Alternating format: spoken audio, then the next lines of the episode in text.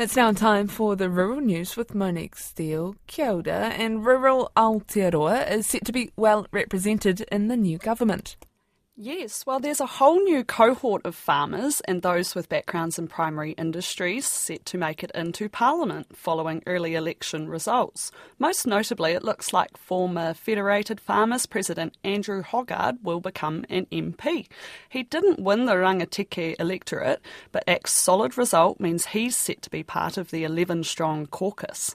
Mr. Hoggard says after 27 years farming, he'll finally step aside from full time work on his Kiwitea farm farm north of Feilding and has hired a new farm manager. Once I knew that it was fairly highly likely that I'd be going to Parliament to organise a farm manager, so he's only two weeks into the job, so a bit of trial by fire for him. So you know, as well as me learning the ropes, I've got to somehow find the time to help him learn the ropes with where everything is on the farm and how forcefully you need to kick various pieces of machinery to make them work. And yeah, usually people get up to speed with the place within a couple of months. So I'm sure he'll be up and running in no time.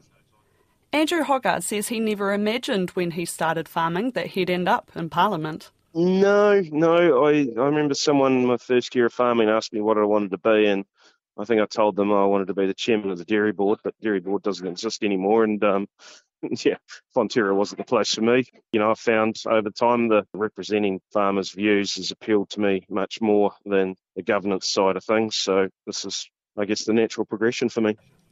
There are six new national MPs with backgrounds in farming that have been elected, including Catherine Wedd in Tukituki, Dana Kirkpatrick for the East Coast, and Mike Butterick in Wairarapa.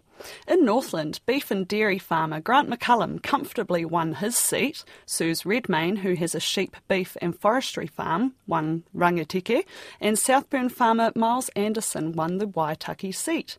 But a shock result was Labour's Minister of Agriculture and Trade and Export Growth, Damien O'Connor, who has lost his West Coast Tasman seat that he's held since 1996.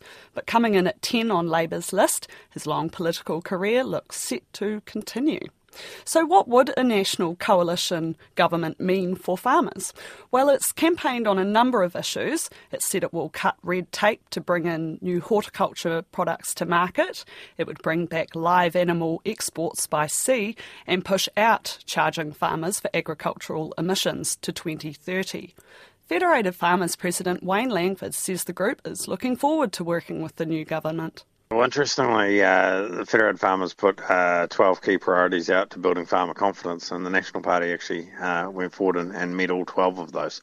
Uh, so, so they really listened to, to the farmers' voice in Wellington, and, and they've got them behind it. You know, uh, simple things from, from getting rid of the disastrous ute tax to helping young farmers uh, use their KiwiSaver to, to buy their first farm and that sort of thing. So, some big wins there, I think, for farmers, and and now we'll be holding National to account to make sure that they follow through.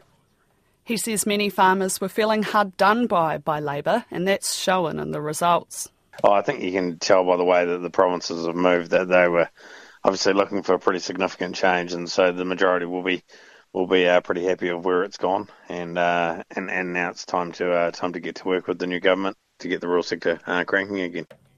That's Wayne Langford. Meanwhile, future farmers, says many, are feeling a sense of relief there's a new government. The group represents young people involved in the agriculture sector, from farmers to researchers. Spokesperson Eve McCullum says huge gains have been made in the last decade and that needs to continue under the new government. Future Farmers just want the new government to actually set some direction and have some leadership in the farming sector. So I think we don't want a situation where we go back to farmers being able to sort of say, oh, we're not going to make any change. As a group, we want to see some forward thinking from a government, but not just forward thinking in terms of the next three or six years. We actually want a government that's painting a picture for farmers in the next 10, 20, 50 years, which is, I guess, what our group's built on. We actually want some change that's going to be sustainable, that's not just going to, you know, when, when, the government gets voted out in six or nine years' time, that's going to just sort of be changed again. And we also especially don't want to see a government that just kicks the can down the road in terms of making any changes in the sector.